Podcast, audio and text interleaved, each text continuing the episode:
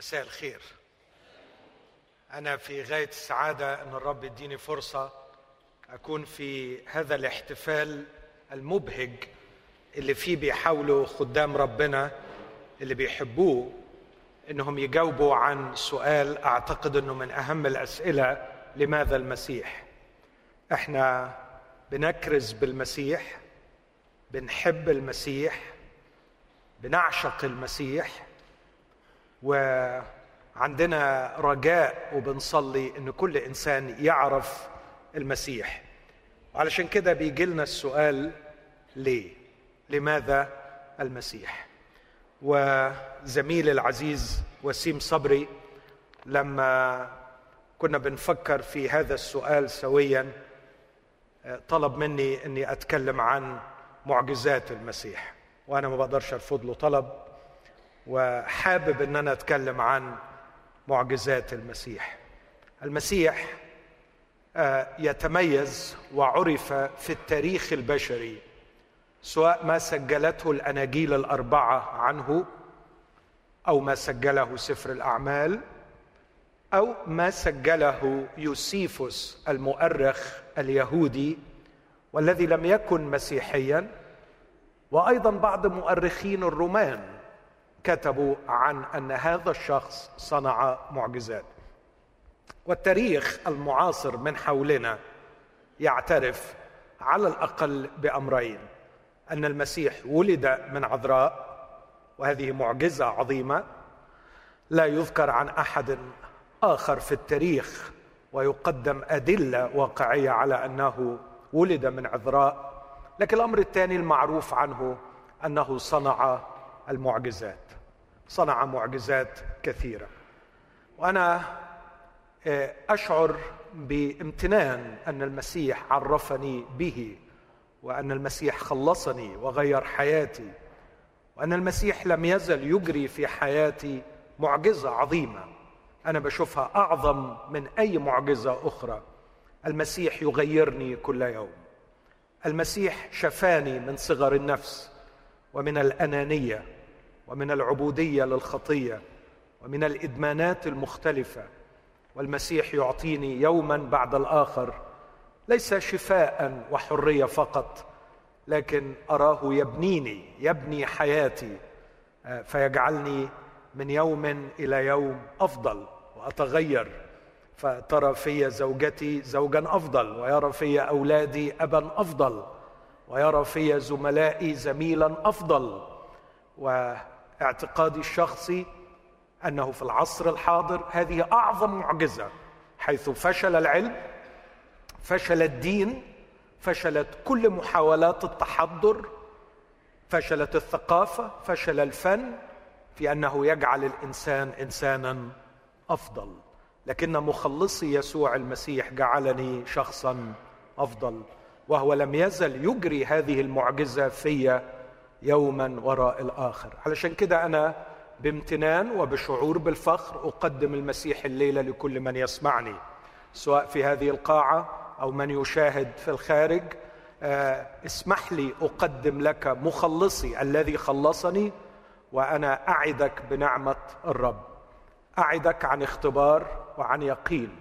ثقة في هذه النقطة المرجعية ومنطلقا من اختباري الشخصي ومن دليل عملي وتجربة رأيتها في حياة الكثيرين من حولي عندما يدخل المسيح الحياة. يصنع المعجزة.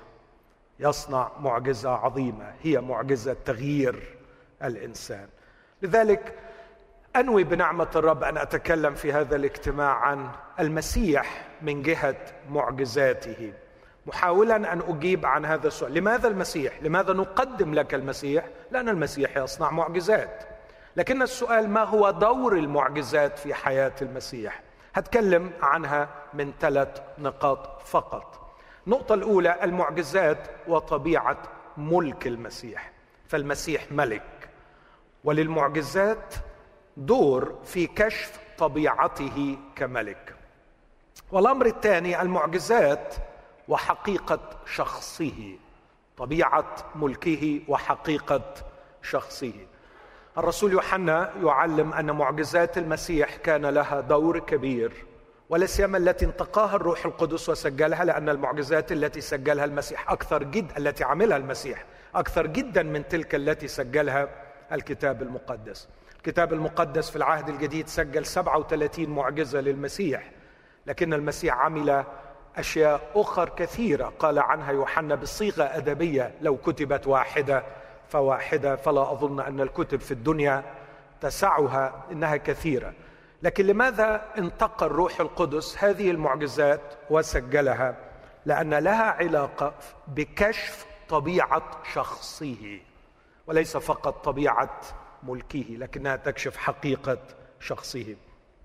لكن الأمر الثالث الذي أود أن أشير إليه وربما أتوقف عنده أكثر. دور المعجزات في كشف نوعية إرساليته نوعية رسالته. وهنا سنعرف ما الذي يقدمه لنا المسيح. قد إيه هنجح في إني أغطي الثلاث نقط دول؟ صلوا لي ربنا يسعدني. لكن أطمنكم ما دام معايا مراتي النهارده فما فيش مقدمات هدخل في الموضوع على طول. أجاوب عن الأسئلة. فإن شاء الله أقدر أغطي يعني ولو الجزء الأكبر من اللي في ذهني واللي بيموج به قلبي وعواطفي لكي أقدمه وأنا أتكلم عن معشوقي وحبيبي وسيدي المسيح الذي خلقني وفداني وخلصني ويحلو لي أن أعبده وأمجده وأشارك الآخرين فيه. استأذنكم لو ده ما يتعبكمش. نقف مع بعض ونقرأ أعداد من إنجيل متى الأصحاح الثامن والأصحاح التاسع. أصحاح ثمانيه وتسعة من إنجيل متى سجل فيهم الكتاب أن المسيح صنع معجزة معجزات مع 12 شخص.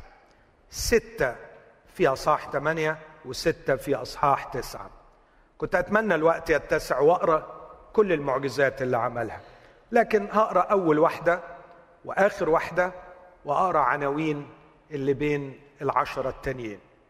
في متى 8 ولما نزل يسوع لما نزل من الجبل تبعته جموع كثيرة وإذا أبرص قد جاء وسجد له قائلا يا سيد إن أردت تقدر. أن تطهرني. فمد يسوع يده ولمسه قائلا أريد فاطهر. وللوقت طهر برصه فقال له يسوع انظر أن لا تقول لأحد بل اذهب أري نفسك للكاهن وقدم القربان الذي أمر به موسى شهادة لهم. ثم الحادثة الأخيرة أو المعجزة الأخيرة في أصاح تسعة عدد 32 وفيما هما خارجان إذا إنسان أخرس مجنون قدموه إليه فلما أخرج الشيطان تكلم الأخرس فتعجب الجموع قائلين لم يظهر قط مثل هذا في إسرائيل. أما الفريسيون فقالوا برئيس الشياطين يخرج الشياطين وكان يسوع يطوف المدن كلها والقرى يعلم في مجامعها ويكرز ببشارة الملكوت ويشفي كل مرض وكل ضعف في الشعب. ولما رأى الجموع تحنن عليهم.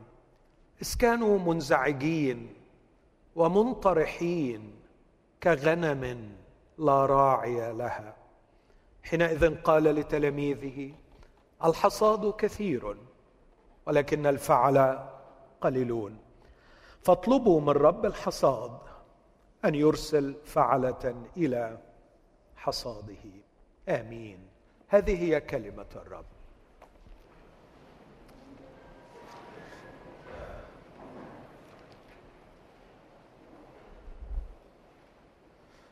أشير إلى ال 12 معجزة أو ال 12 شخص اللي عمل معاهم المسيح المعجزات. في أصحاح 8 أبرص لوقا يصف بأنه كان مملوءا برصا ولوقا طبيب ويرصد المرض بشكل مختلف. فمتى ومرقص يقولوا عنه أبرص لكن لوقا يقول عنه مملوء برصا.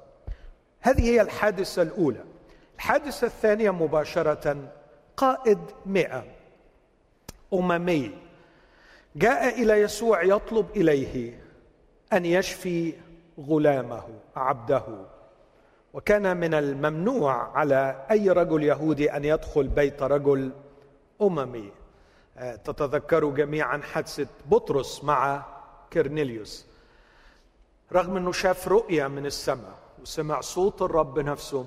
لكن هو داخل عند كرنيليوس بيقول لهم أنتم تعلمون كيف هو محرم على رجل يهودي أن يدخل إلى أناس ذوي غلفة ويأكل معهم. لكن الغريب إن الرب يسوع قال للقائد المئة الأممي اللي جاي يطلب مش من أجل نفسه من أجل عبده. يعني عبد مطروح في بيت واحد أممي. يسوع بيقول أنا آتي وأشفيه. رغم أن الراجل جاي بيقول له أنا بس عايزك تقول كلمة لكن يسوع بيقول له أنا هاجي أدخل بيتك. واشفي الرجل يقول له أنا لست مستحقا أن تدخل تحت سقفي. أنا عارف الشريعة وعارف القوانين الطقسية القوانين الدينية اللي تمنع معلم عظيم زي حضرتك إنك تدخل بيتي. فأنا كل اللي برجوه إن حضرتك تقول كلمة لكن يسوع يقول له إني أبغي دخول بيتك. أنا حابب أدخل بيتك. وحابب ألمس الغلام العبد اللي موجود عندك. أنا آتي وأشفيه. المعجزه الثالثة كانت ليست في بيت رجل أممي لكن في بيت بطرس تلميذ المسيح وكانت حماته مطروحة محمومة. أو كما يقول عنها لوقا أخذتها حمى برضو الطبيب واخدين بالكم؟ الطبيب دايما بيبقى ليه نظرة مختلفة. أخذتها حمى شديدة. فكانت مطروحة محمومة. لكن الرب يسوع دخل البيت وبكل الحب أمسك بيدها وأقامها فبرئت وتركتها الحمى في الحال وقامت وصارت تخدمهم. هذه الشخصية الثالثة. الحادثه الرابعه لم تكن مع شخص لكن كانت مع التلاميذ جميعا عندما هاج عليهم البحر وهم في العاصفة في وسط البحر. أيقظوه إذ كان نائما في مؤخر السفينة قائلين له أما يهمك أننا نهلك؟ فقام وانتهر الرياح والبحر. عجبي في هذه المرات لا يأمر البرص لا يأمر الحمى لا يأمر الشلل لكن يكلم الريح يكلم البحر. أمر وانتهر الرياح والبحر فصار هدوء عظيم. فتعجب الناس قائلين. ده مش ممكن يكون مجرد إنسان. أي إنسان هذا؟ أي إنسان هذا؟ فإن الرياح والبحر جميعا تطيعه. أي إنسان هذا؟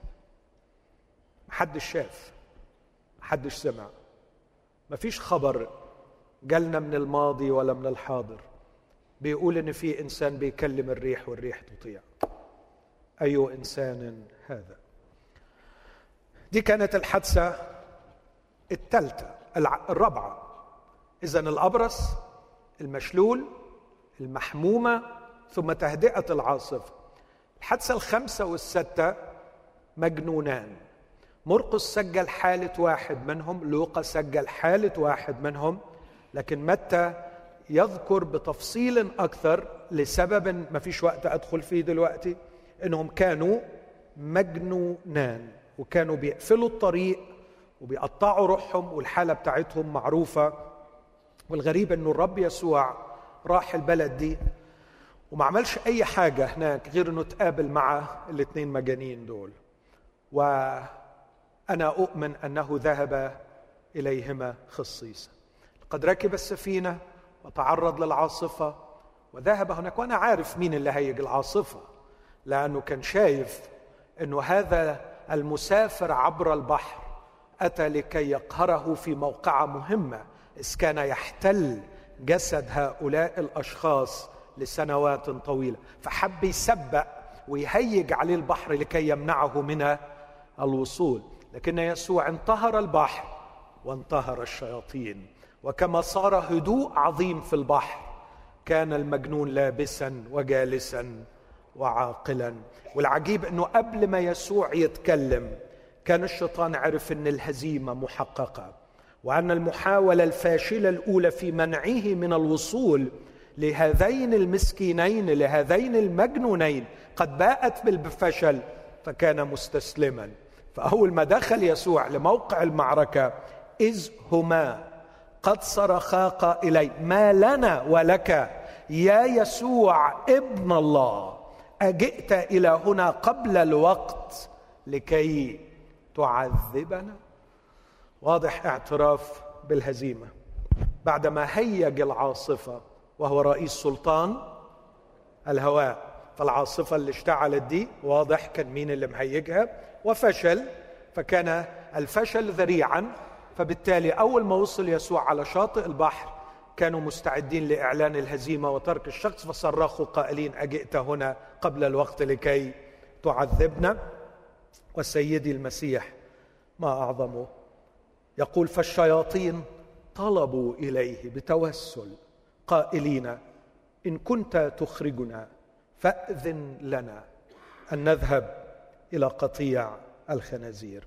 ندخل لأصحاح تسعة نلاقي الشخص السابع أيضا مشلول آخر لكن مش حد جاي يطلب لأجله إن يسوع يروح بيته لكن هم شايلين المشلول وجايبينه ليسوع. لكن ما قدروش يدخلوا بسبب الازدحام والقصة معروفة فصعدوا على سطح البيت نقبوا السقف دلوه من بين الآجر مع الفراش إلى قدام يسوع. فلما رأى يسوع إيمانهم قال له مغفورة لك خطاياك. ثم قال له قم احمل سريرك واذهب إلى بيتك. معجزة؟ نمرة كام أنتم مركزين معايا؟ لا دي سبعة. يبقى التم أنا تعبان صحيح وطول اليوم سفر وتعب لكن مركز. فأرجوكم إنكم تركزوا معايا. المعجزه الثامنه والتاسعة خاصة بحادثتين. جاء رئيس المجمع ييروس يطلب من أجل شفاء ابنته. وبعدين في الطريق البنت عندها 12 سنة. وجت في السكة واحدة ست مريضة من 12 سنة. مش صدف دي كلها بس ما عنديش وقت أقف قدام كل هذه الأشياء الجميلة. وراحت لمسته. وللوقت جف ينبوع دمها. وعلمت في جسمها أنها قد برأت من الداء. ويسوع يصف هذه المعجزة بوصف لم يصف في معجزة أخرى. يقول من لمسني لأني علمت. يا جميلة العبارة دي. أنا خدت خبر أنا علمت أن قوة قد خرجت مني. مين اللي لمسني؟ فجات الست وقالت له الحق كله.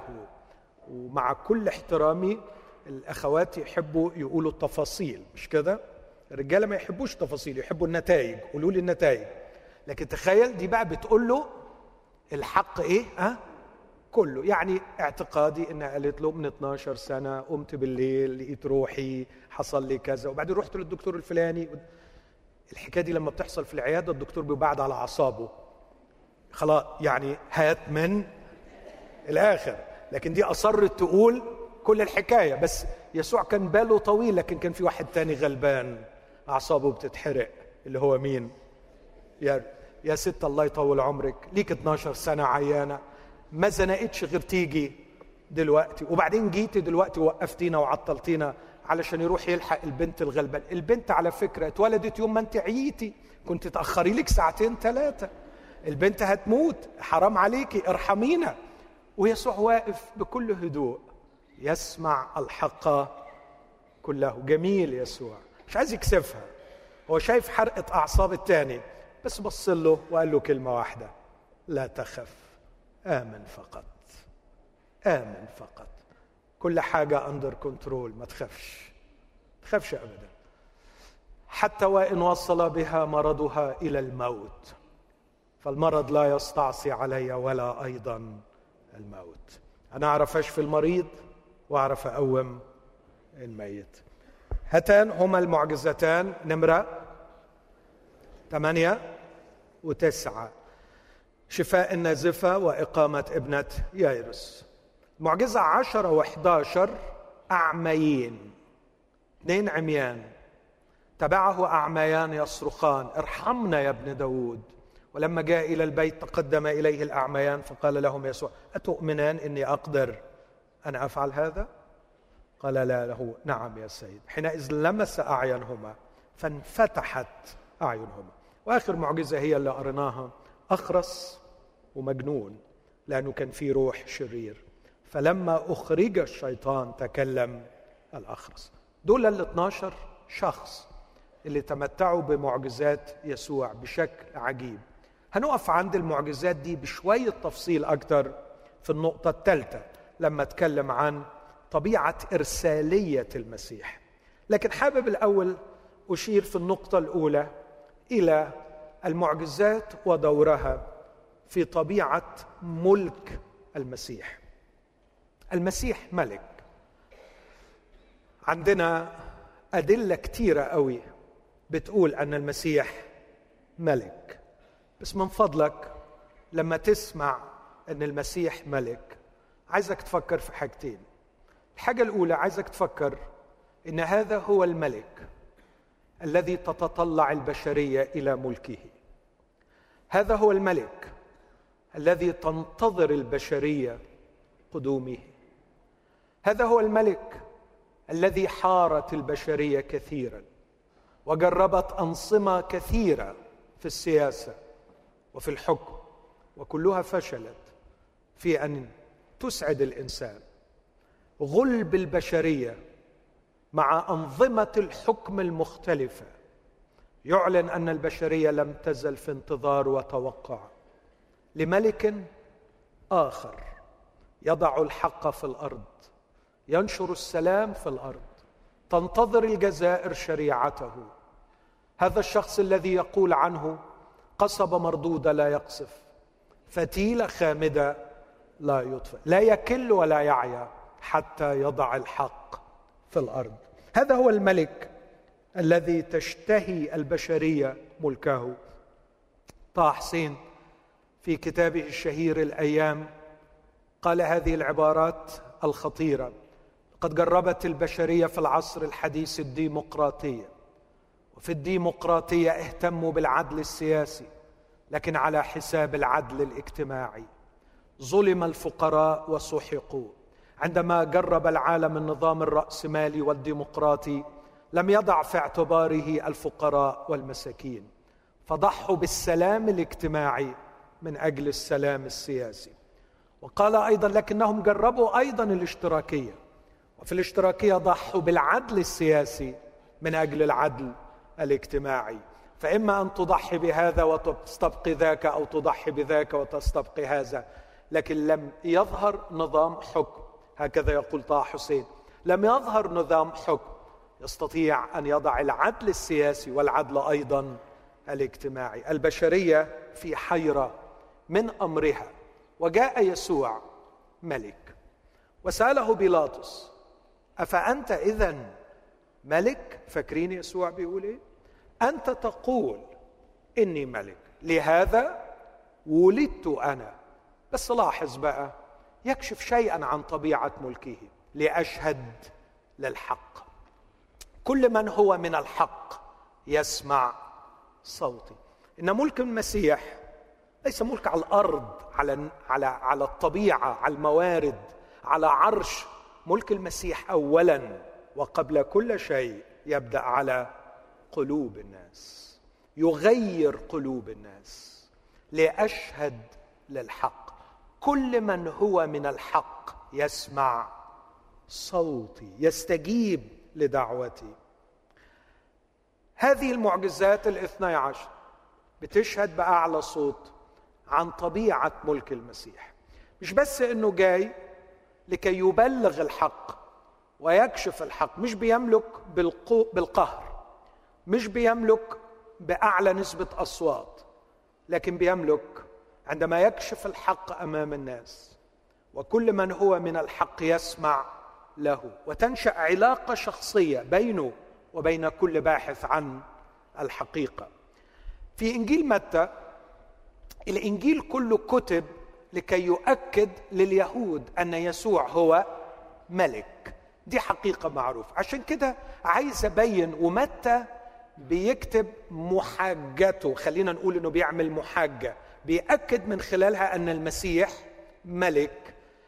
أين دور المعجزات في محاجة متى ليثبت أن المسيح ملك؟ هستعرض قدامكم بعض الأشياء عشان تعرف دور المعجزات. أول حاجة أول فرضية في المحاجة بتاعته قدم سلسلة نسب وعندما قدم سلسلة نسبه وصلنا بالدليل أن يسوع هو ابن داوود. ودي أول حاجة اليهودي يحب يتأكد منها. لو عايز تقنع اليهودي أن المسيح ملك لازم تثبت له انه هو من نسل داوود لأن هم متفقين على الموضوع ده. طب إيه اللي يثبت إن يسوع ابن داوود؟ السجلات. فراح جايب لهم سجل سلسلة النسب. وما أعتقدش إنه كان يجازف ويكتب سلسلة النسب لو كانت السلسلة دي خاطئة لأنه مش معقول يستعمل سجل خاطئ يقدمه لليهود يقدروا يطلعوا فيه الأخطاء. ولاحظوا الرسول بولس أكثر من مرة أكد إن اليهود كانت هواية هواية رديئة عندهم حكاية الأنساب الأنساب. وده معروف في في الشرق في القديم إنهم يقعدوا يدققوا قوي في مسألة الأنساب. مش عايز آخد وقت في إثبات كده لكن تفتكروا في أيام عزرا ونحميه كانوا بيأكدوا قوي في الأنساب لدرجة إن الكاهن اللي ما يلاقوش اسمه مكتوب كان يطرد من الكهنوت كان يعزل من الكهنوت. فهم عندهم سجلات مكتوبة. طبقا للسجلات المكتوبة بتاعتهم متى استطاع أن يثبت ويبرهن أن يسوع هو ابن داود. دي كانت أول فرضية في المحجة بتاعته. لكن الفرضية الثانية اليهود عندهم اقتناع أن ابن داود عندما سيأتي ستخضع له كل الأرض. متى يسجل قصة عجيبة؟ أن هناك ملوك مجوس يقال في بعض الترجمات ملوك. أتوا من المشرق. يقولون أين هو المولود؟ ملك اليهود. فإننا رأينا نجمه في السماء. هذه هي الحيثية الثانية أن يسوع ليس ملك على اليهود فقط لكنه ملك عظيم على كل الأرض. فالمجوس أتوا من مشرق الأرض لكي ما يبحثوا عن المولود ملك اليهود. وبيقولوا إنه في نجم عظيم ظهر في السماء. أصحاح ثلاثة يسجل لهم قصة عجيبة ودي الفرضية الثالثة في محاجة متى. صح ثلاثة بيقول لهم الملك بتاعكم لما إشعياء كتب عنه قال إنه الله الرب يهوى هيقول هو ذا فتايا الذي اخترته حبيبي الذي سرت به نفسي أضع روحي عليه فيخرج الحق للأمم. على اسمه يكون رجاء الشعوب. فراح مسجل لنا حادثة عجيبة في أصحاح ثلاثة. إنه المعمدان الذي جاء لكي يهيئ الطريق للمسيا وهو يعمد المسيح رأى وسمع. سمع صوت من السماء يقول هذا هو ابن الحبيب الذي به سررت. فهو موضوع مسرة السماء. صح أربعة. هذا الشخص لا يستطيع أن يملك إذا لم يقهر الشيطان. فذهب إلى البرية وواجه الشيطان في ظروف ضيقة وصعبة وهو جائع لمدة أربعين يوم وفي النهاية انتصر انتصارا ساحقا. أصح خمسة وستة وسبعة. يسجل متى عن المسيح؟ أنه جلس ليلقي خطاب العرش ويعلن دستور الملك. ويفرجنا إزاي إن الملك ده عنده خطة وعنده برنامج وعنده نظام أخلاقي راقي لم يعلم به أحد من قبل. وهنا يجي دور أصحاح ثمانية وتسعة. وأنا شايفهم في غاية الروعة. بعد ما قال إن الملك ده هو ابن داود وإنه ملك عظيم على كل الأرض وإنه السماء حتى ظهر فيها نجم وبعد ما قال إن الله نفسه شهد له وبعد ما قال إنه سحق الشيطان أو انتصر على الشيطان وربط الشيطان في البرية وبعد ما قال إنه ألقى خطاب عرش لا مثيل له كدستور للملك هذا الملك ينزل إلى الشارع ويحتك بآلام الناس. هذا الملك مش ملك أقوال لكن ملك أفعال ومن هنا يأتي دور المعجزات. علشان كده بتكثيف بصورة مكثفة راح مسجل له في أصحاح 8 و9 12 معجزه علشان يقول فعلا أنه ليس فقط تكلم لكنه أيضا عمل. ونهاية الأصحاح تبين ان هو كان عايز يوصل الفكرة دي. لما يقول إن يسوع كان يطوف المدن والقرى يشفي كل مرض وكل ضعف في الشعب. الملوك يقعدوا في القصور. الملوك يرسموا السياسات والناس تنفذ. الملوك ممكن يسمحوا بعد تعب يعني للناس تروح لهم لكن يسوع كان بيروح للناس. ولما رأى الجموع تحنن عليهم. كان يطوف المدن كلها والقرى يعلم في مجامعها ويكرز ببشارة الملكوت ويشفي كل مرض وكل ضعف في الشعب. اذا ما هو دور المعجزات في طبيعة ملك المسيح؟ أنه ملك يعمل وليس فقط يتكلم. أنه ملك ينزل إلى الناس ويدخل بيوتهم ويطوف القرى والمدن ويصل إليهم في مجامعهم ويتحنن عليهم ويشفي كل مرض وضعف فيهم. وليس ملك يجلس في قصره ليضع السياسات ثم يرسل من ينفذون. هذا من جهة النقطة الأولى. النقطة الثانية ما علاقة المعجزات بطبيعة شخص المسيح؟ هل المعجزات تكشف شيئا عن طبيعة ملكه؟ أيوه كشفت. أسمع بس منكم كده إجابة عشان أطمن إنكم مركزين معي. إيه اللي كشفته عن طبيعة ملك المسيح؟ إنه يعمل. فيش غير القسيس سامح الله يباركك ويخليك ليا. يعني أنا ليا ربع ساعة بتكلم أو أكتر. إيه دور المعجزات في كشفها عن طبيعة ملك المسيح؟ يعمل. مش بس بيتكلم. عن جميع ما ابتدأ يسوع يعمله ويعلم به. كان موسى مقتدرا في القول والفعل. القول اولا والفعل ثانيا لكن يسوع مقتدرا في الأفعال والأقوال. ملك بيعمل قبل ما قبل ما يتكلم. أمين؟ طيب النقطة الثانية ما الذي كشفته المعجزات عن طبيعة شخص المسيح يسوع؟ لو أنت محتار في شخص يسوع مين هو يسوع؟ لازم تحط في اعتبارك موضوع المعجزات. خلينا أقول باختصار أن الرب يسوع ادعى عن نفسه ادعاءات خطيرة جدا. ادعى عن نفسه أنه هو والله هو والآب واحد. ادعى عن نفسه أنه موجود قبل الزمن. ادعى عن نفسه أنه يغفر الخطايا وسيدين الأحياء والأموات وأنه يعطي حياة للناس. مسيح يسوع ادعى ادعاءات خطيرة بهذا الحجم. أدعى ادعاء ثاني أنا من وجهة نظري خطير للغاية أنه هو مركز كل هذا الكتاب. قال أكثر من مرة إن كل العهد القديم بيتكلم عنه. الادعاءات دي كانت محتاج محتاجة تبريرات. كيف برر المسيح ادعاءاته؟ إيه اللي قدمه علشان يثبت إن كان عنده حق في اللي هو بيقوله؟ برضه من وجهة نظري قدم أربع حاجات. الحاجة الأولى أخلاقه الحقيقة. أخلاقه اللي ما حدش عرف يطلع له غلط فيها.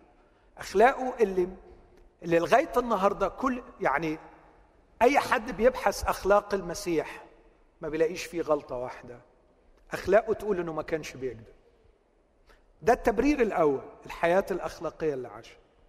التبرير الثاني كم مخيف من النبوات بتاعت العهد القديم تمت فيه. مش معقول يكون كذاب والنبوات كانت بتتكلم عنه يعني. الأمر الثالث المعجزات اللي عملها. فالمعجزات لها دور كبير في تبرير ادعاءات المسيح عن نفسه.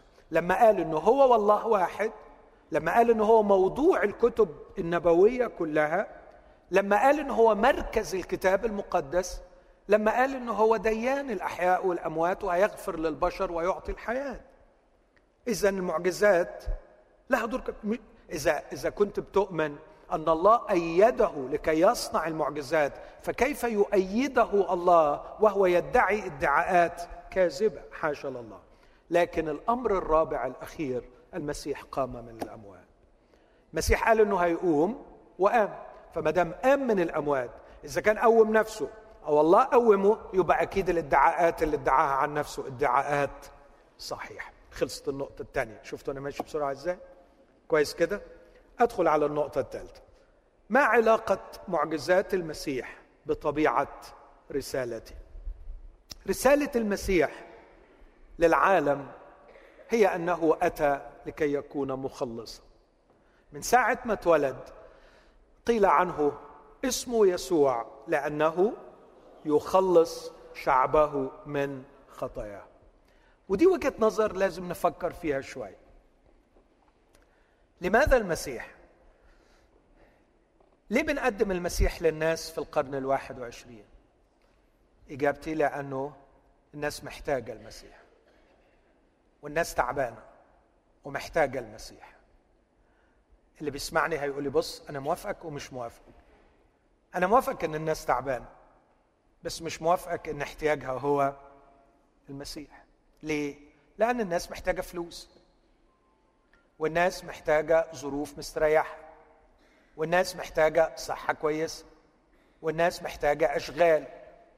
والناس محتاجة بيوت ومحتاجة تعليم. هي دي الحاجات اللي الناس التعبانة محتاجاها. هقول لك اسمح لي أعترض شوية. أنا موافقك إن الاحتياجات دي كلها حقيقية. بس هل تسمح لي أقول إذا كان الإنسان خربان من جوه كل الحاجات دي ملهاش لازمة؟ هل تسمح لي أقول كده؟ خلينا نراجعهم تاني. لو عندك واحد خربان فسدان متدمر من جوه وبعدين وفرت له تعليم كويس التعليم الكويس هيعمل فيه إيه؟ هيزود خرابه. بقول دايما الاقتباس ده من مودي لما قال لو عامل في السكة الحديد بيسرق القضبان بتاعه القطر. لو دخلته كلية الهندسة وخليته مهندس هيسرق القطر نفسه لأنه هيبقى أكثر علما وحنكه فخرابه سيجعله يستعمل أو فساده الداخلي سيجعله يستعمل علمه لكي يدمر أكثر. طيب واحد خربان عبد من جوه فسدان اسمحوا لي أقول كمان نجس. غير طاهر غير متعفف شخص ما بيعرفش يضبط نفسه شخص ما بيعرفش يشوف واحدة إلا ويشتهيها خربان فسدان من جوه وعنده صحة كويسة. الصحة دي يعني هتنفعه ولا هتضره؟ ردوا علي أنا من وجهة نظري هتضر. ما هو لو تهد حيله ممكن يبطل خطيه لكن طول ما هو عافي وصحته كويسة هيعمل إيه؟ هيشتهي أكتر وهيشتهي أكتر وهيتنجس أكتر وهيسوء أكتر. طيب واحد خربان من جوه فسدان من جوه وادينا له فلوس. إيه اللي هيحصل فيه؟ هيخرب زيادة أيوه كده. الله يبارك فيك يا شيخ. أنت اللي فاهمة فيهم صدقين الليلة دي. يا ادي فلوس لواحد خربان. كان بي بي بيدخن السجاير لما ما كانش حيلته لكن بقي فيه فلوس هيعمل دماغ بإيه دلوقتي؟ بحشيش وبعدين يقدر يجيب ترامادول ومش هقول بقى كل الوصفات علشان ما حدش. فأنا أعتقد إنه أقدر يعني أسترسل في المحاجة دي وأقول خلينا نرجع تاني للي أنا بقول. أنا بقول ليه الناس محتاجة المسيح؟ لأن الناس تعبانة. حقيقي الناس تعبانة. وانت وافقتني الناس تعبانة. لكن اختلفت معايا إن الناس تعبانة عشان ما عندهاش صحة ما عندهاش تعليم ما عندهاش فلوس. كفاية الثلاثه دول. وأنا بقول لك إذا ما صلحتش الإنسان من جوه لا قيمة إنك تديله صحة وتعليم وفلوس. صلح له الاقتصاد صلح له نظام التعليم صلح له نظام الصحة. وهو خربان وفسدان من جوه هو شرير من جوه. أنت ما ساعدتوش. سيدي المسيح ما جاش عشان يصلح نظام التعليم. ولا الاقتصاد ولا الصحة. جه يعمل حاجة ما يقدرش الناس يعملوها. جه يصلح الإنسان من جوه. جاء لكي يغير قلب الإنسان. أذكر في هذا المكان قدمت الخدمة دي بعنوان من أين انطلق الرصاص؟ وكان قلبي موجوع على واحدة من على شعبي بسبب حادثة من حوادث الإرهاب. وقلت وإحنا بنشوف الرعب والغلب ده. بسأل هذا السؤال. من أين انطلق الرصاص؟ هل انطلق من اليد التي ضغطت على الزناد ولم تجد الأمن يردعها؟ أم انطلقت من العقل الذي فسد ولم يجد خطاب ديني يصححه؟ أم انطلقت من القلب الشرير الذي لم يجد مخلص يغيره؟ نعم نحن نحتاج للأمن ليردع اليد ونحتاج لخطاب مستنير يصلح العقل لكن قبل الاثنين دول محتاجين مخلص يغير القلب. هو ده الخبر اللي بتقوله المسيحية. يا اخوانا بنقدم لكم مش نبي مش بنقدم لكم مشرع مش بنقدم لكم رسول بيقول إيه الصح وإيه الغلط. بنقدم لكم مخلص بيعرف يغير القلب. هو وعد وعد وقال من يسمع كلامي ويؤمن بالذي أرسلني له حياة أبدية لا يأتي إلى دينونة بل قد انتقل من الموت إلى الحياة من الموت الأخلاقي من الفساد الأخلاقي اللي هو فيه إلى الحياة. هذا ما يجعلنا نقدم المسيح. إذا المسيح مخلص من الخراب الداخلي. آه لو بتزعجك كلمة الخطية كلمة الخطية من منظورنا المسيحي هي حالة الخراب الداخلي بتاعة الإنسان.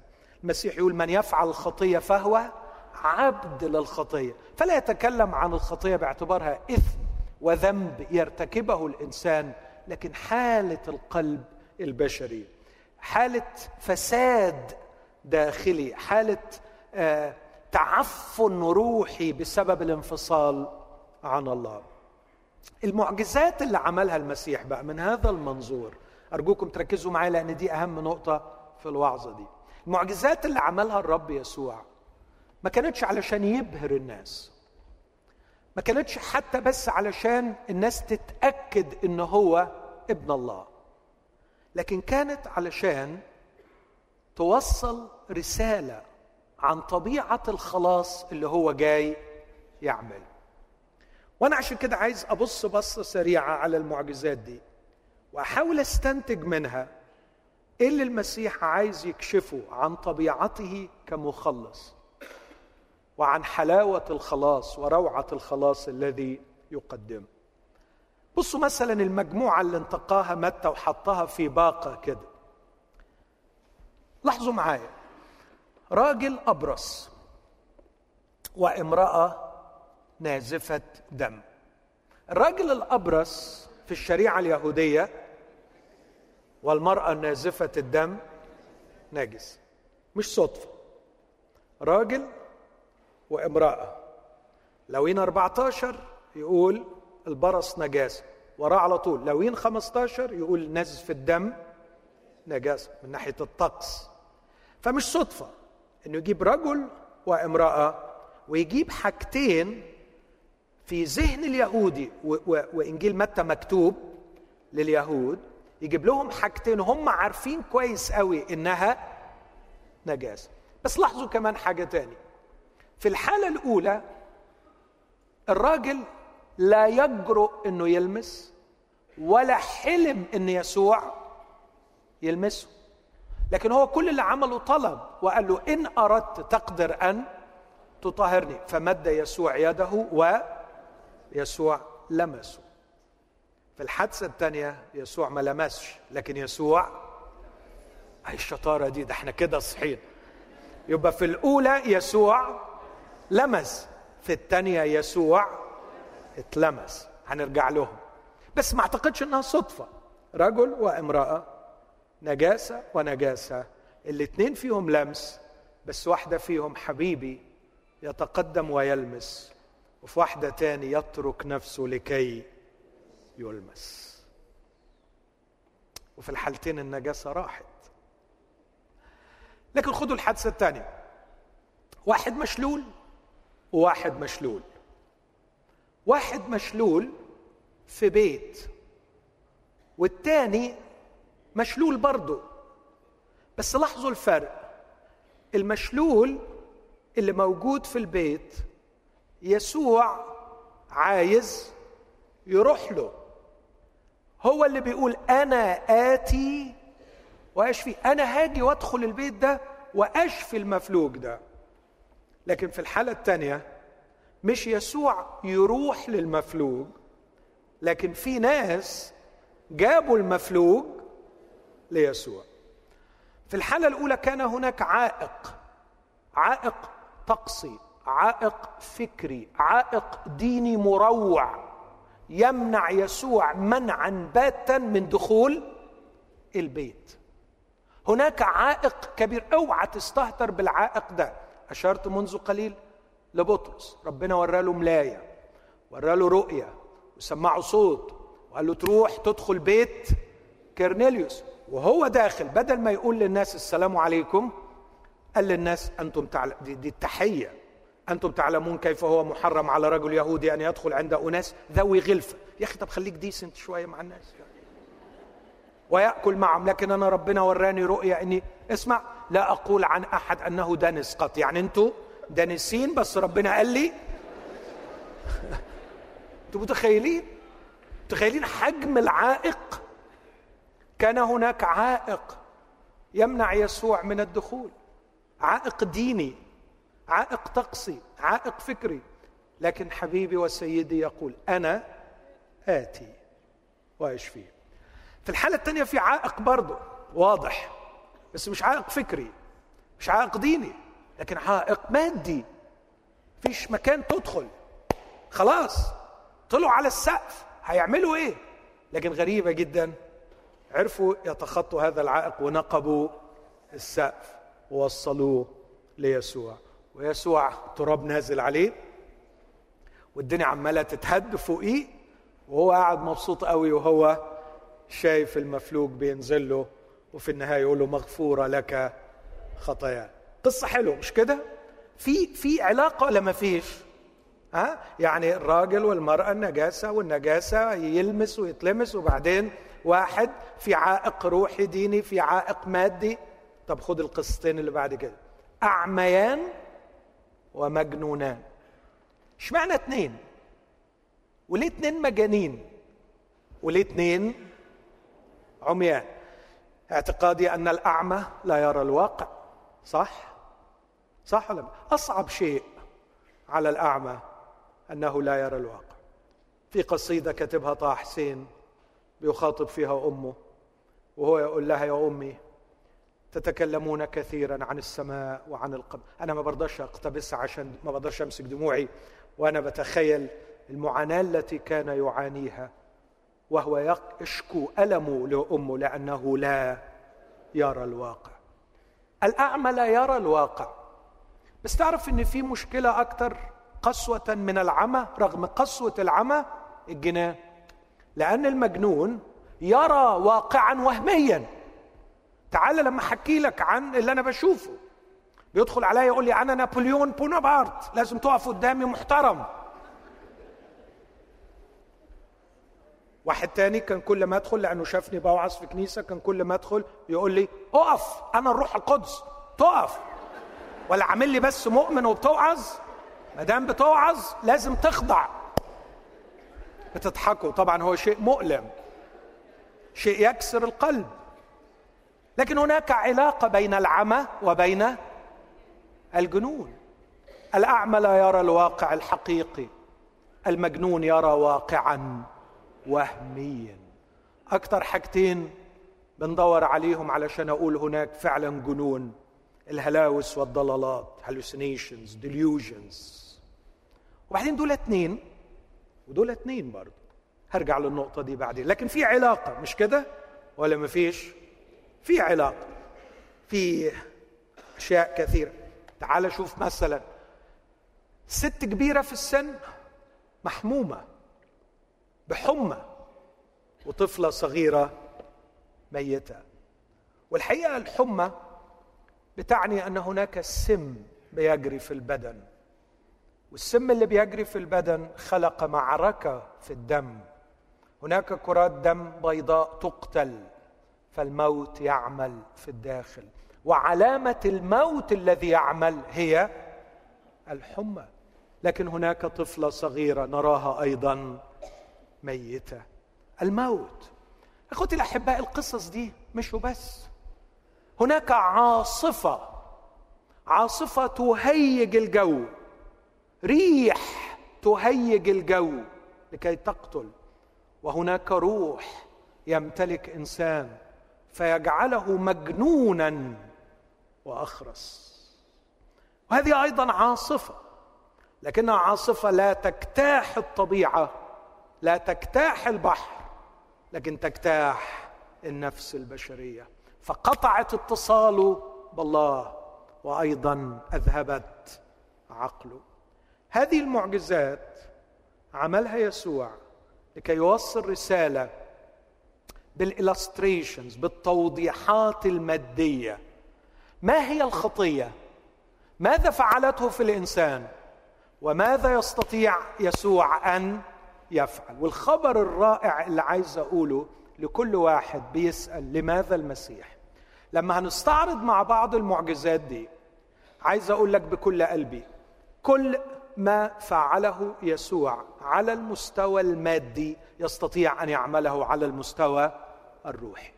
كل ما فعله يسوع من معجزات على المستوى الخارجي يستطيع أن يعمله في الداخل. تخيل بقى لما يدخل للداخل بتاعك إن شاء الله الليلة يدخل للداخل بتاعك ويبدأ العمرة يبدأ العمرة وبكل الإمكانيات الجبارة اللي إحنا شفناها دي بتاعته اللي بيقدر يشتغل بيها في الخارج يجيب العدد بتاعته والأوناش ويجيب الحاجات ويبدأ يعمر فين؟ ها؟ في الداخل. هتحلو ولا لا؟ هتتغير ولا لا؟ هتشفى ولا لا؟ هتتحرر ولا لا؟ أيوه هو كده صدقني. بالظبط كده. هاي. كل اللي عمله في الخارج يستطيع أن يعمله. في الداخل أشكرك يا سيدي. أخيرا لقينا حد يحب الإنسان. أخيرا لقينا حد بيفهم في الإنسان. أخيرا لقينا أخصائي خطية يعرف يعالج المصيبة اللي دمرت كيان الإنسان. آه لقينا استشاري خطية. مخلص من الخطيه مش بيدي نصيحة ولا بيكتب علاج بيدخل في الموضوع على طول ويعمل إيه ها؟ ويعالج ويشفي. إن شاء الله الليلة تفتح له قلبك وتقول له يا يسوع يا صانع المعجزات أفتح لك قلبي أرحب بك أدخل تعال وهات عددك معاك وهات شغلك معاك. وأنا مفتوح واطلق عملية الشفاء والبناء واعمل كل المعجزات اللي أنت تقدر تعملها. يسوع يصنع المعجزات لكنه ما عملش المعجزات علشان يبقى حاوي يعجب الناس لكن علشان يوضح الرسالة بتاعته إيه اللي يقدر يعمله في كيان الإنسان. الإنسان غالي على يسوع. رآهم منطرحين كغنم لا راعي. أحبائي تحتملوني لما أقول لكم كله النهارده بيتنافس إزاي يتاجر بوجع الناس. إزاي يستفيد من ألم الناس؟ إزاي يستغلوا الناس؟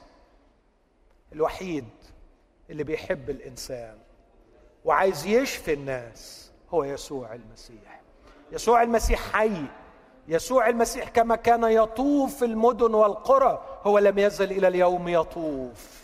ويجول يصنع خير. بيدور على كل إنسان كل اللي مطلوب بس إنه يقول له أنا خربان من جوه. وأنا محتاج اللي بيقول عليه الجدع ده. تعالى كده نبص بصة سريعة عشان نشوف إيه اللي كان عايز يقوله. عايز يقول إنه هو تخصصه الوحيد يخلص شعبه من خطاياه. يسوع جاي في تحدي مع الخطية اللي خربت الإنسان. اسمع العبارة دي في رومية 8 إذا لا شيء من الدينونة الآن على الذين هم في المسيح يسوع. لأن ما كان الناموس عاجزا عنه فيما كان ضعيفا بالجسد. فالله إذ أرسل ابنه في شبه جسد الخطية ولأجل الخطية دان الخطية في الجسد ليتم حكم الناموس فينا. نحن السالكين ليس حسب الجسد بل حسب الروح. إيه معنى الآيات دي؟ أن الله أرسل ابنه من أجل الخطية. شفق علينا حن علينا شاف بلوتنا الحقيقية مش قلة فلوس ولا قلة صحة شاف إن البلوى الكبيرة خراب جوه ومحدش يقدر على الخراب اللي جوه إلا يسوع المسيح. الذي جعل جعل الذي لم يعرف خطية خطية لأجلنا لنصير نحن بر الله فيه. اللي بيقول بجلدته شفيته. بص معايا كده إيه هي الخطية؟ الخطية نجاسة. والخطية عجز. والخطية عمى. بس أكتفي بدول وحسب الوقت. الخطية نجاسة؟ آه. الخطية نجاسة. يعني إيه نجاسة؟ يعني حاجة وحشة. مش عارف أقول إيه. يعني قذرة. يعني يعني إيه حاجة قذرة؟ يعني ريحتها وحش يعني شكلها وحش. يعني ما تنفعش. يعني وجودها بصراحة مؤذي. يعني لازم نلمها ونعمل إيه؟ ونرميها. حتى لو كانت حاجة غالية بس عفنت والدود طلع فيها لازم نرميها. حتى لو حاجة غالية قوي حتى لو حاجة غالية قوي. الخطية نجست الإنسان. يعني إيه نجست الإنسان؟ يعني خلت ريحته وحشة. يعني إيه ريحته وحشة؟ يعني سمعته وحشة. يعني أخلاقه وحشة. يعني الناس تخاف منه. يعني ما حدش يطمن له. يعني قبيح. مفيش جمال. ما تستريحلوش تقدرش تقعد براحة معاه. تطمنش. في نجاسة في حاجة مش مريحة في حاجة غلط. والحكاية دي للرجال والنساء. فالرجال تنجسوا والنساء أيضا تنجسوا. طب والخراب ده جاي منين؟ أوعى تقول لي من البيئة. أوعى تقول لي من الظروف. لكن هو ده معنى الطقس في العهد القديم. في سفر اللويين اصحاح 12 بيقول المرأة التي تلد تعتبر نجسه طبعا لا ما يقصدش ابدا حرفيا لكن لها معنى روحي. تلد تبقى نجسه ليه؟ تفسيري البسيط لأنها أضافت للعالم وحدة إنتاج جديدة للخطية. فكل بني آدم بيتولد هو مشروع خاطي صح؟ صح ولا لا؟ فبيطلع خطية. فلاحظ عايز يقول إنه الخطية بتولد مع الإنسان. لكن أصحاح ده أصحاح 12 13 و14 يتكلم عن البرص. وكأنه بيقول الخطية ممكن تطلع من جوه وتنضح على الجلد بره. أصحاح 15 يتكلم عن السيلان والنزيف إنها ممكن تفرش وتنتشر وتوصل. فكان كل الفكر الطقسي في العهد القديم عايز يقول إنه الدنس والنجاسة بيطلع من جوه لبره. فجاب لي أبرص وجاب لي نازفة علشان يقول لي البرص جاي منين؟ مش جاي من بره لكن جاي من تحت الجلد. وبيفرخ فين؟ في الجلد. والنزيف بيجي منين؟ بيجي من جوه. إذا لو حبيت تعالج البرص أو تعالج النزيف لازم تعالج من جوه. نجاسة. لكن لما جاء يسوع يواجه مصدر النجاسة اللي جاي من جوه اللي يسوع قال عنه كلام كتير في يوحنا 8 الخطية الخطية الساكنة اللي بولس صرخ بسببها ويقول الخطية الساكنة فيا. قدم هذا النموذج الجميل.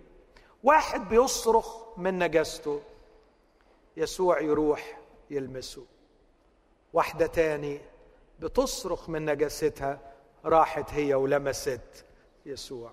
وأنا لما أحط الحكايتين مع بعض أقول الراجل ما طلبش إنه يتلمس لكن يسوع لمسه. والست حبت تلمس يسوع ويسوع ما منعش نفسه. هو كان يقدر يمنع نفسه ولا ما يقدرش؟ يقدر. علشان كده ألخص ده في عبارة وأقول. هو يطوق ليلمسني على الرغم من كل نجاستي وهو متاح لي لكي ألمسه مهما كانت نجاستي. أقول تاني العبارة دي. يسوع يطوق مستعد مشتاق انه هو يلمسني. على الرغم من كل نجاستي. وهو متاح لي لكي ألمسه مهما كانت نجاستي. هذا هو يسوع المسيح. إنه يشتاق أن يلمس ويشتاق أن يلمس. وما فيش أي عائق يمنعه من إنه يلمسك لو أنت طلبت. وما فيش أي عائق يمنعك من إنك تلمسه إذا أنت أردت. إذا صرخت وقلت له أنا أبرص ارحمني. يسوع سيلمسك. وإذا أردت أنت أن تخترق الجموع وتلمسه أؤكد لك لن تجد عائقا واحدا يمنعك طالما أنك أردت. وفي القصتين في معنى جميل إنه الخلاص كان بلمسه. يا يلمسك يا أنت كمان تلمسه. وإن شاء الله الليلة تلمسه. وتسيبه هو كمان يلمسك. لمسة. لمسة. أخوتي الأحباء بنقدم أحيانا برامج علاجية. لكن أنا عايز أقول مهما كانت أهميتها يسوع مش بيشفي ببرنامج لكن يسوع بيشفي بلمسة. صحيح هتمشي معاه رحلة شفاء عظيمة لكن لابد اولا من اللمسة. والليلة يسوع مستعد يلمس ومستعد إنه يتلمس.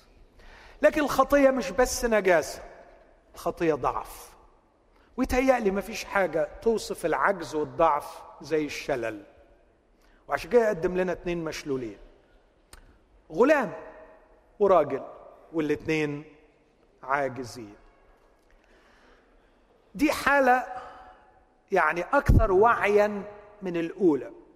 الشخص أحيانا يبقى بيتمرغ في نجاسته وهو مش دريان. لكن في ناس أنا أعرفهم قرفوا من النجاسة. ياما شفت ناس بتبكي بدل الدمع دم بسبب كرهها للنجاسة اللي هي فيها.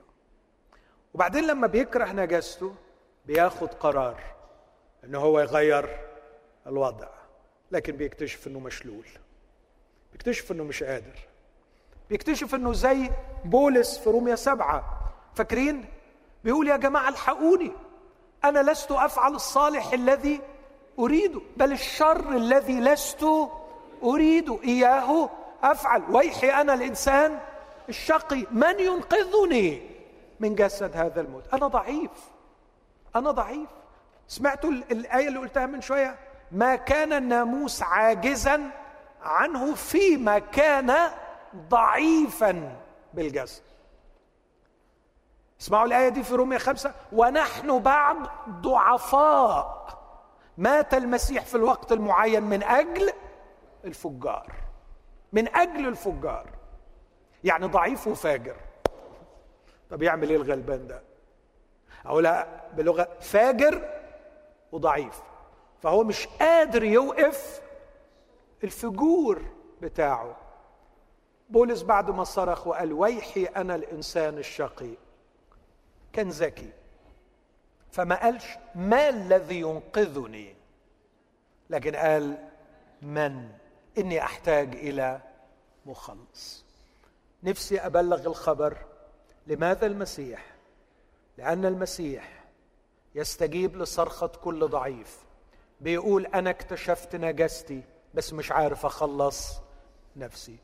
بولس هو بيسأل السؤال من ينقذني؟ الترجمه الدقيقه من يخرجني من هذا الوضع؟ والإجابة أشكر الله بيسوع المسيح ربنا. شخص الحبيب يسوع هو القوة لمن لا قوة له. هو اللي مستعد يقول أنا آتي واشفيه لكن كمان أقول إنه وهو يقدم لك القوة أو يقدم نفسه كالقوي لكي يخلصك ما فيش عائق يمنعه. ما فيش أي عائق يمنعه. وكمان هيكون متاح بحيث إنه ما فيش أي عائق يمنعك. صح؟ مش ده اللي بتحكيه القصتين؟ الراجل بيقول له أنا أممي واللي مطروح مفلوج ده غلام عبد.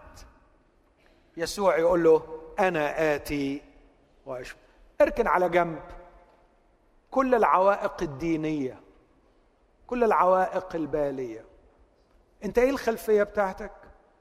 إيه الديانة بتاعتك؟ إيه المعتقدات بتاعتك؟ أرجوك ما تفكرش فيها كتير. أهم من كل حاجة وقبل كل حاجة أنت إنسان. وما دام أنت إنسان هو بيحبك. وأنت غالي عليه. وإذا طلعت من قلبك صرخه أنا ضعيف مش قادر أخلص نفسي. مفيش عائق هيمنع يسوع من إنه يأتي إليك. هتسمعه بيقول أنا آتي وأشفيه. أنا آتي وأشفيه. لكن مش بس بتبقى في عوائق فكرية أحيانا. أحيانا بيكون عند الناس عوائق مادية. زي الجماعة دول. بس أنا عايز أقول لك يسوع متاح على الرغم من كل العوائق المادية التي تمنعك من المجيء إليه. اصرخ صرخة في الظروف اللي أنت فيها. ما تستناهاش لما تفرج ما تستناهاش لما تتغير. بالعكس وأنت في الظروف بتاعتك اصرخ. وقول له أرجوك انقذني من ضعفي. أنا مش قادر على خطيتي لكني الليلة سمعت إن أنت تقدر. لكن في القصتين دول في حاجة في غاية الأهمية. القصتين الوحيدين اللي كان فيهم وسيط. الولد ده اتشفى ليه؟ أسمع منكم. الغلام ده اتشفى ليه؟ لأن سيده راح جاب له يسوع. والراجل التاني المفلوج ده خف ليه؟ لأن لقى أربعة رجالة جابوه ليسوع. الناس ضعيفة. الناس في حالة نجاسة وعبودية للخطية لكنها مش قادرة تعمل حاجة. محتاجين حد. يا ياخد لهم يا يسوع يا يعمل إيه؟ يجيبهم ليسوع. عرفتوا شغلانتكم؟ عرفتوا إيه المطلوب منكم؟ وتبقوا شركاء. لاحظ لاحظ الرب يسوع مدح إيه في الحادثتين؟ لما الراجل ده قال له يا سيد أنا لست مستحقا أن تدخل تحت سقفي. أنت قول كلمة والغلام بتاعي سيبرأ. يسوع يقول لم أرى ايمانا مثل هذا. في الحادثة الثانية يقول لما رأى إيمانهم. يا رب انعم علينا بشوية إيمان زيادة من فضلك. انعم علينا علشان نجيبك للناس. انعم علينا بإيمان يخلينا نجيب الناس ليك. محتاجين نصلي ونقول له زد. زود إيماننا إنك بتخلص. السيس سامح النهارده صرخ كتير قوي. وهو عايز يأكد إن لسه يسوع بيخلص. أنا ما فيش حيلة أصرخ زيه دلوقتي. لكن أنا مشتاق ان كل مؤمن كل شخص نال خلاص المسيح. أرجوك أرجوك توب عن خطية عدم الإيمان. أنا مكسوف من نفسي ومكسوف لنا ومكسوف مننا إن الناس حوالينا في شديد الاحتياج ليسوع المخلص. وإحنا ما عندناش إيمان إنه هو بيخلص. ما عندناش إيمان الراجل ده. يقول لا. أنا هروح له. وإذا جه معايا خير وبركة. وإذا ما جاش هو بس يقول والواد اللي جوه ده هيشفى. هل ممكن يبقى عندنا الإيمان ده؟ أقول صاحبي ده هيخلص. صاحبي ده هيخلص. أقول لكم على حاجة أنا مكسوف أقولها. ابني كان بيشاركني بحكاية عن واحد صاحبي. وأنا بصراحة حسيت الواد بيضيع وقته ومش مش قادرة تدخل دماغي. وما فيش أخويا كام أسبوع. وقال لي بابا الواد خلص. انت بتتكلم جد؟ قال لي آه خلص. بصيت له بحسد بصراحة وغيرة. قلت له يعني أنا بنبح روحي مع ناس كتير ما بيخلصوش وأنت من ثلاث أسابيع بتخلص القضية وبتربح نفوس. شعرت بالغيرة من الواد إنه هو بيعرف يجيب نفوس. لكن يبدو إنه كان عنده إيمان. كان عنده إيمان إن يسوع بيخلص. شاف في روحه إن يسوع خلصه. شاف قد إيه هو كان بعيد وعرف الرب يقربه. شاف قد إيه كان عاجز وعرف الرب يحييه ويقومه. كان لسه فريش لسه جديدة معاه. هو اختبرها في نفسه فقال اللي عملها معايا يقدر يعملها. مع غيري فراح لصاحبه وكلمه عن يسوع. وصاحبه يقول له كلمة في غاية الجمال. يقول له متشكر دلتني على الإله اللي يستاهل يتعبد اللي بدور عليه من سنين ومش لاقيه. زد إيماننا يا رب. زد إيماننا يا رب. زد إيماننا. زد إيماننا عشان نروح نجيبك للناس أو نجيب الناس. بصوا الجمال بتاع الأربعة دول بصوا الجمال. أنا نفسي نبص الجمال ونخزى من حالنا نخزى من حالنا. حاملين المفلوج ورايحين بيه ليسوع. زحمة هندخل. طب مش هتقدر تدخل ومش هنسمح لك تدخل. هنطلع من فوق وهننقب السقف طب يا جماعة صاحب البيت هيعمل إيه في الم... يقول لك هنحايله. هنصلح له هندفع له هنعمل أي حاجة. بس مش هنكسر خاطر صاحبنا. هو عشمان هو محتاج. وإحنا مش هن... تخيلوا تخيلوا هذا الإصرار هذا الإصرار في أن يصلوا بالمفلوج إلى يسوع. إخوتي الأحباء في كنيسة قصر الدبارة اللي بتحضروا الاجتماعات. كم مرة جينا هنا رنمنا وتعزينا وهتفنا وفرحنا وشبعنا و و و حصل ولا ما حصلش؟ حصل وبيحصل هل عندنا واحد على مية من هذا الإصرار إن إحنا نجيب الناس ليسوع؟ وهل عندنا إيمان إذا جبناهم له هيخلصوا فعلا؟ يا رب زد إيماننا وادينا يا رب ما نكونش مجرد ناس بنيجي نحضر اجتماعات نتعزى لكن نكون من هؤلاء الذين يستحقون مديحك. الذين عندما ترى إيمانهم يسعد قلبك وأنت تراهم يأتون بالنفوس إليك أو يأتون بك إلى النفوس. لا عائق يمنع من الوصول إلى يسوع. ربما الخيبة تكمن في إيمان الكنيسة وكأنها فقدت رجاءها وثقتها في أن يسوع يخلص. فلم تعد تذهب إلى يسوع لتأتي به إلى البيوت أو لم تعد تأخذ النفوس وتذهب إلى البيت الذي فيه يسوع. حالة عجز. لكن كمان الخطية قلنا نجاسة والخطية عجز.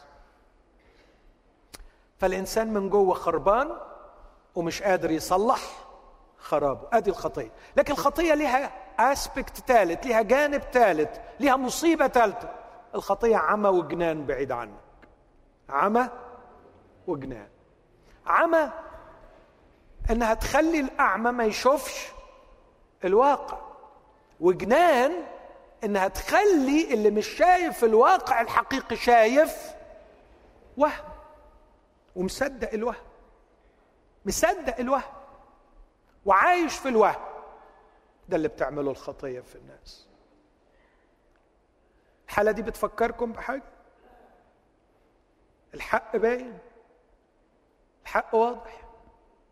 لكن في عمى. والناس مش قادرة تشوف. لكن يا ريت المصيبة إن الناس مش شايفة بس الحق. ده الناس مصدقة الوهم. الناس مصدقة الكذب. الناس مصدقة الضلالات.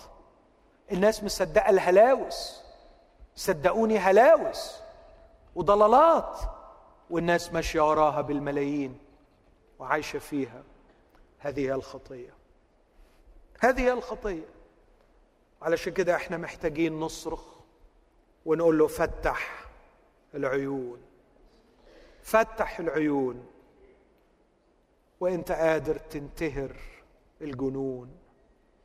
فتح العيون يا رب. وانتهر الجنون يا رب. لأن الجنون ضلالات وأوهام من الناحية الروحية. الضلالات الدينية والضلالات الفكرية. كان إبليس ساهرا عليها لكي يحبكها لكي يهلك بها الملايين.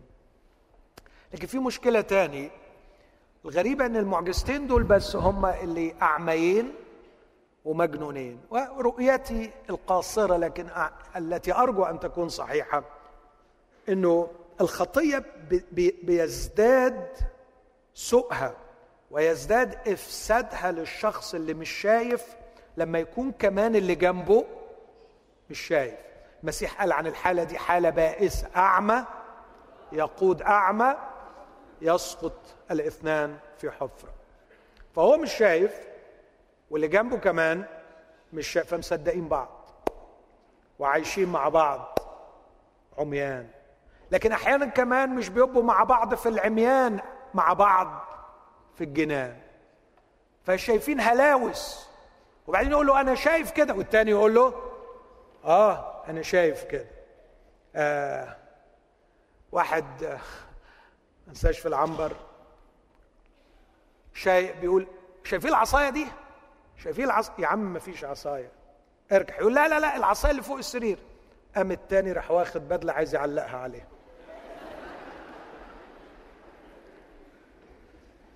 مأساة. مأساة أن يكون الأعمى رفيقه أعمى والمجنون رفيقه مجنون.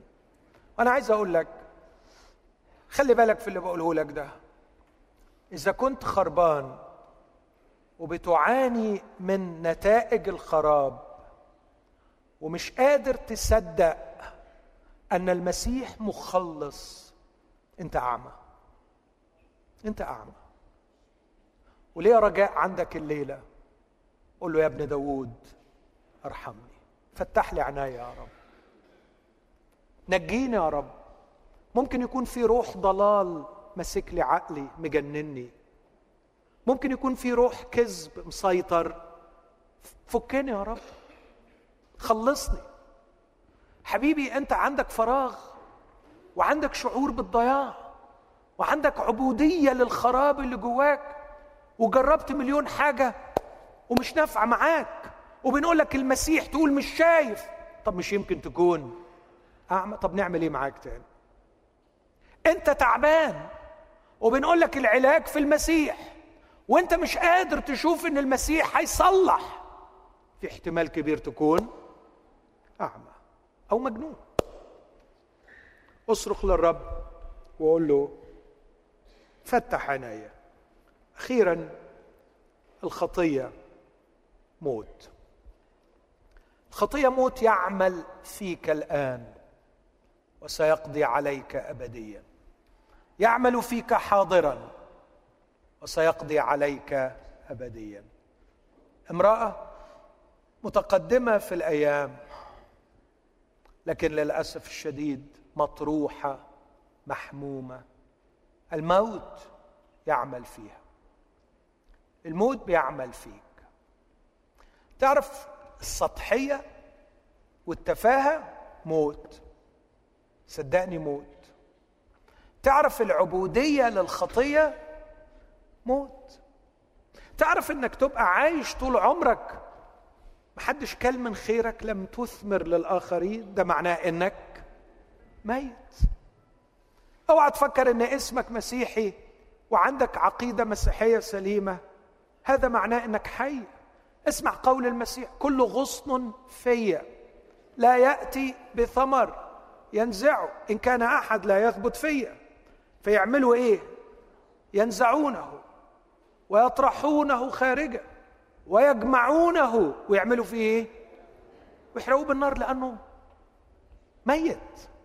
لكن كل غصن حي يأتي بثمر أخي ربنا ما خلقكش للموت لكن ربنا خلقك للحياة.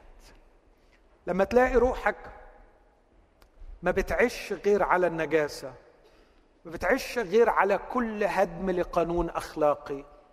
ما بتعيش غير على التفاهة والهيافة والسطحية. أنت ميت. لما تلاقي روحك المرارة بتاكلك والحسد بياكلك والغيرة بتاكلك والحقد بياكلك والكبرياء بياكلك أنت ميت. أصرخ وقول له يلي أوقفت الموت الذي يعمل في حماة بطرس. ويلي انت شلت ابنة ييروس من براثن الموت. أيها الحي الذي عندما دخلت لبيت فيه الحمى الحمى هربت. حبقوق على فكرة بيتكلم عن دي. في اصح ثلاثة ويقول الحمى هربت من عند قدميه. الحمى بتهرب لكن مش بس الحمى وكمان الموت. لا تضجون إنها نائم طالما أنا حضرت طالما أنا وصلت الموت بيعمل إيه؟ بيهرب وتقوم الفتاة. ضحكوا عليه لكن بعد شوية اكتشفوا إن هم كانوا انهم كانوا خايبين لما ضحكوا عليه وأقام الفتاة. وفوق الكل الخطية عبودية لإبليس. الخطية نقولهم مع بعض نجاسة ضعف عمى. وجنان والخطية موت وأخيرا الخطية عبودية لإبليس. اوعى تقول لي إنك تكون بتعمل الخطية وأنت حر من إبليس. ما حصلش. ودي آخر قصة. عاصفة تجتاح الطبيعة رئيس سلطان الهواء. لكنها أيضا تجتاح روح الإنسان. فجعلته مجنون وجعلته اخرس تخيل البؤس بتاع الحالة دي. يعني مجنون ومش قادر يصرخ لربنا يقول له خلصني. إحنا بنعرف المجنون من كلامه يعني يبدأ يتكلم لكن ده مجنون وكمان اخرس وكأن إبليس يجن الإنسان وكمان يمنعه من الصراخ إلى الله. هذا هو السين. هذا هو المشهد الذي دخل إليه يسوع. نجاسة نزيف برص شلل عمى حمى موت جنون عواصف خرس ده اللي دخل إليه يسوع. وطلع ولا واحد من دول فضلت معاه مشكلته. الاعمى فتح والمجنون عقل والمحمومة قامت والميت صحي واللي بتنزف وقف نزيف دمعة والأبرص اتطهر. والعاصفة هديت. وكله رجع للوضع الصحيح. هذا هو مشهد حياتك بدون يسوع. هو ده حالتك. لو لو آه لو أعرف أشوف الأرواح وأرسم لك صورة ليها. هي دي روحك والخطية ساكنه فيها. مليانة بكل هذا المشهد البائس. خلي يسوع يدخل الليلة واتفرج إيه اللي هيحصل. قوموا بينا ندعوه. قوموا بينا نصرخ له. اللي عايز يسوع يدخل مشهد حياته يدعوه. والباقيين يكونوا زي الرجاله الأربعة أو زي قائد المئة. يقولوا ليسوع الليلة مش هنسيبك إلا لما تدخل حياة المحتاجين يا رب. حط في ذهنك كده حد محتاج له. صلي من أجله. حط في ذهنك وفي قلبك شخص تعيس بسبب الخطية. واصرخ إلى الرب يسوع من أجله.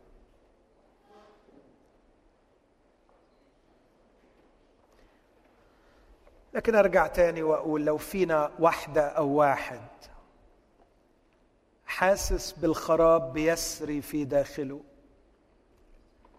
من فضلك ادعي يسوع يدخل حياتك الليلة.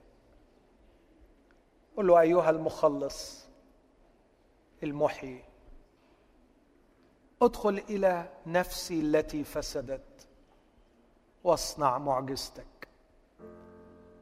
يسوع والمعجزات. يسوع لم يزل يصنع المعجزة بس أعظم معجزة يحررك من الخطيه يشفيك من نجاستها ينقذك من عبوديتها يقومك من موتها. هللويا.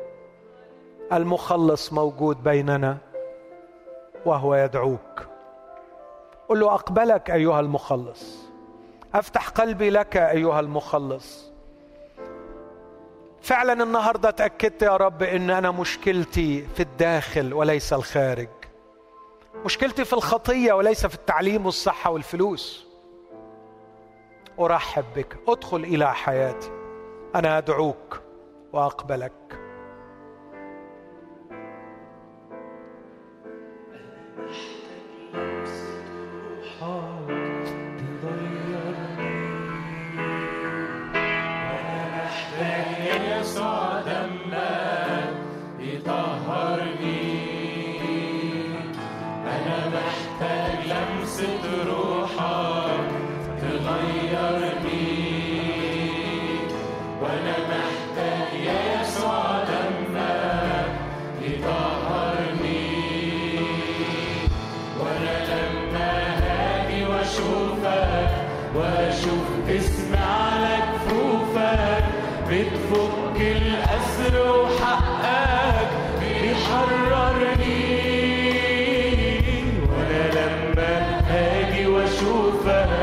أنا ادعوك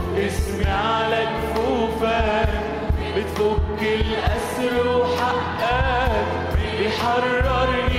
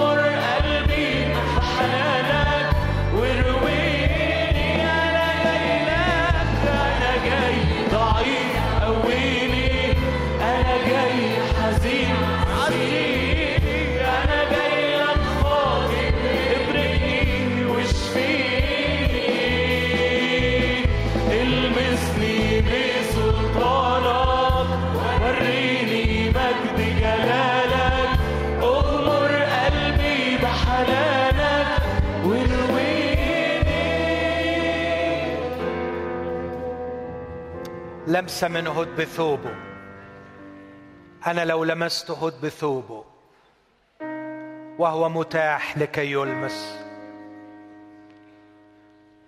أنا حاسس بيك حزين ومكسور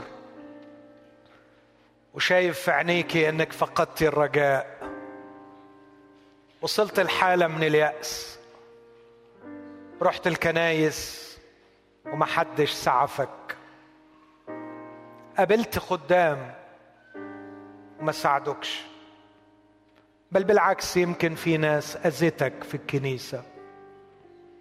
حبيبي الغالي يسوع حلو ويسوع قوي ويسوع متاح ومستعد يلمسك. يسوع ما بطلش يخلص.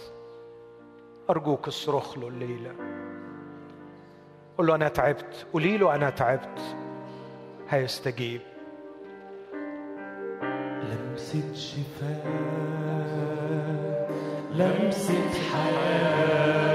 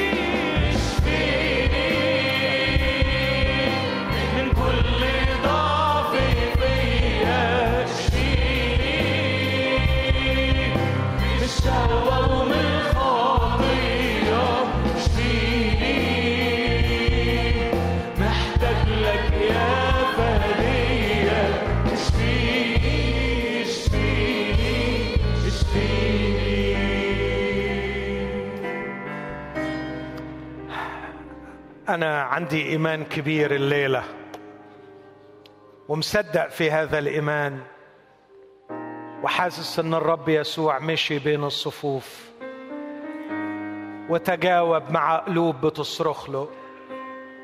وعندي إيمان إن في ناس دبت فيها الحياة وفي ناس اتفتحت عينيها وفي ناس اتحررت من الروح الشرير. إذا كنت لسه لغاية دلوقتي مش مصدق إن في مخلص اسمه يسوع. أرجوك راجع نفسك. راجع نفسك تاني. لعل تكون دي الفرصة الأخيرة ليك. لئلا يتقسى قلبك. إذا كان روح الله يناديك لا تقسي قلبك. افتحوا له دلوقتي. وقول له أنا مصدق فيك يا مخلص إنك تدخل قلبي وتجملني وتحييني وتذهب عني قبحي وبشاعتي تغيرني. مش عارف تقول الكلام ده؟ مش ضروري. قول له أنا تعبت. قول له أنا تعبان ومحتاج لك يا يسوع. ثق إنه هو جه مخصوص من السماء للأرض علشانك ومشي من الوزود للصليب علشانك وهو جابك النهارده مش صدفة وجايبني علشانك انادي عليك وأقول لك في مخلص حلو اسمه يسوع بيصنع المعجزات ومستعد إنه يعمل المعجزة معاك الليلة.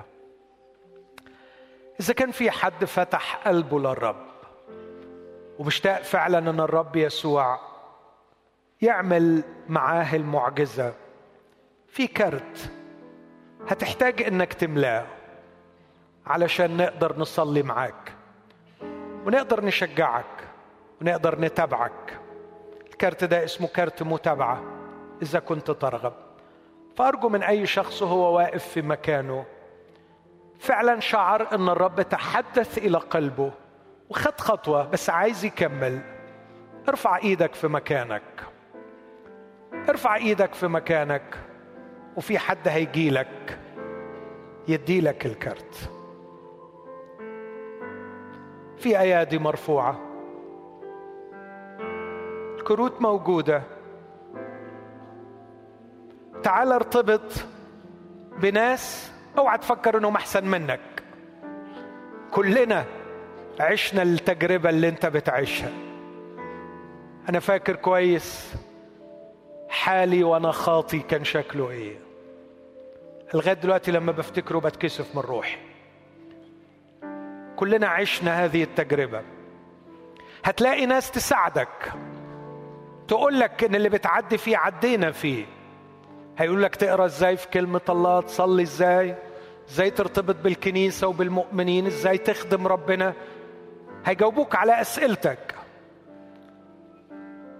خد الكارت واملاه ويقدمه بره يا سي سمح قدمه بره وانت طالع.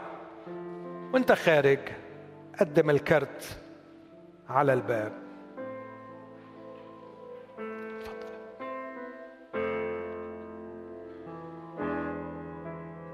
يا مالك الملوك يا سيد الأسياد.